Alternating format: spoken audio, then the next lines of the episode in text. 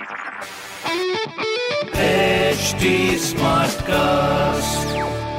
आप सुन रहे हैं एच डी स्मार्ट कास्ट और ये है लाइव हिंदुस्तान प्रोडक्शन ये ऐप पे जो तू रोज टीम बना रहा है जीता भी है? कहाँ यार? बस बना रहा हूँ। इससे अच्छा क्रिक बाजी का बाजीगर कॉन्टेस्ट जीतना।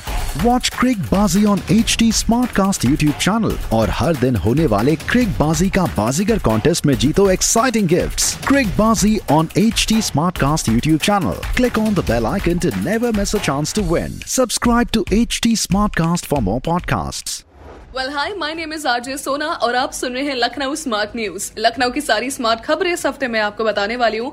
और सबसे पहले खबर मैं आपको ये बता दूँ जहाँ पर कोरोना को हराने वाले पेशेंट्स की गिनती में तेज़ी से इजाफा हो रहा है।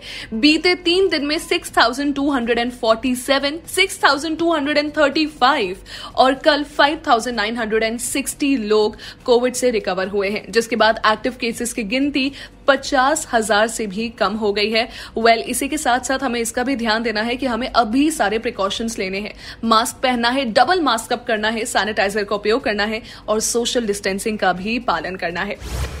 दूसरी खबर है, जहाँ पर अमीनाबाद के कई बाज़ार 30 अप्रैल तक बंद रहेंगे, जिसमें से झंडेवाला पार्क, प्रताप मार्केट और दिलदार मार्केट शामिल है। और ये जो बाज़ार बंदी है, ये इसलिए हो रही है ताकि कोविड के जो केसेस है, उसमें कमी आ पाए।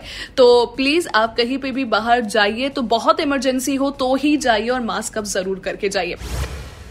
तीसरी खबर, जहाँ पर सीएम योगी आदित्यनाथ जी के आदेश पर पूरे स्टेट से होकर बहाने वाली नदियों को पोल्यूशन फ्री रखने के लिए एसटीपी बनाए जाएँगे, जिसके चलते गोमती नदी के लिए 1090 चौराहे के पास से हैदर कैनाल पर एसटीपी बनाने का काम तेज़ी से चल रहा है। एक बेहतरीन बात, क्योंकि पोल्यूशन को इस समय रोकना भी हमारे लिए बहुत ज़्यादा ज़रूरी है। ऐसी स्मार्ट खबरें आप पढ़ सकते हैं हिंदुस्तान अखबार में, और साथ ही साथ कोई सवाल हो हमसे तो ज़रूर पूछिए Facebook Instagram Instagram and Twitter हमारा हैंडल है at the rate H T मैं हूँ आरजे सोना आपके साथ।